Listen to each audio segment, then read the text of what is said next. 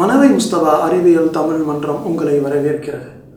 Vaccine எனப்படும் தடுப்பூசி சென்ற நூற்றாண்டில் கண்டுபிடிக்கப்பட்டு பயன்பாட்டிற்கு வந்தது.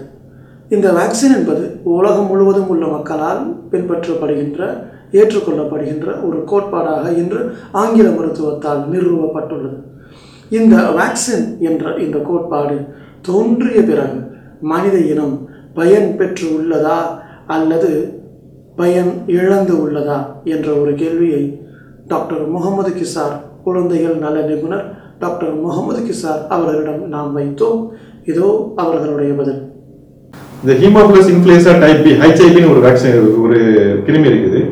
இந்த கிருமி வந்து ஹைச்ஐபி வேக்சினேஷன் இன்ட்ரடியூஸ் பண்ண முன்னாடி வருஷத்துக்கு கிட்டத்தட்ட பன்னெண்டாயிரம் குழந்தைகள் யூஎஸ்ல பாதிக்கப்பட்டுருந்துச்சு. அதுல அறுநூறு குழந்தைகள் வந்து ஒன்று மரணமாகிறது அப்படின்ட்டா வந்து காது கேட்காம போகிறது அப்படின்ட்டா ஃபிட்ஸ் வர்றது அப்படின்ட்டா வளர்ச்சி இல்லாமல் போறது இருந்துச்சு. வருஷத்துக்கு பன்னெண்டாயிரம் குழந்தைகள் பாதிக்கப்படுகிறார்கள். அது அறுநூறு குழந்தைகள் வந்து காது கேட்காம போறது வலிப்பு நோய் வர்றது வளர்ச்சி கம்மியா போறது இதே மாதிரி தான் பாதிக்கப்படுறார்கள் வந்து ஒன்ஸ் இந்த ஹெச்ஐபி இன்ட்ரோடியூஸ் பண்ண ஃபர்ஸ்ட் வருஷமே வந்து அந்த வருடம் வந்து யூஎஸ்ல வந்து ஹெச்ஐபி ஹீமோபிளஸ் இன்ஃபுளுன்சா டைபி நோய் எண்ணிக்கை வந்து வெறும் பத்து தான்.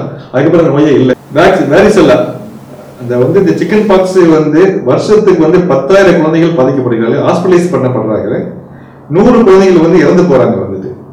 ஆனா இந்த வேக்சின் இன்ட்ரடியூஸ் பண்ண பிறகு வந்து எந்த குழந்தையும் நம்ம சிக்கன் பாஸ் குழந்தைங்களை வந்து ஹாஸ்பிட்டல் ஹாஸ்பிட்டலைஸ் பண்ணி பார்க்குற குழந்தைகள் ரொம்ப ரொம்ப கம்மி.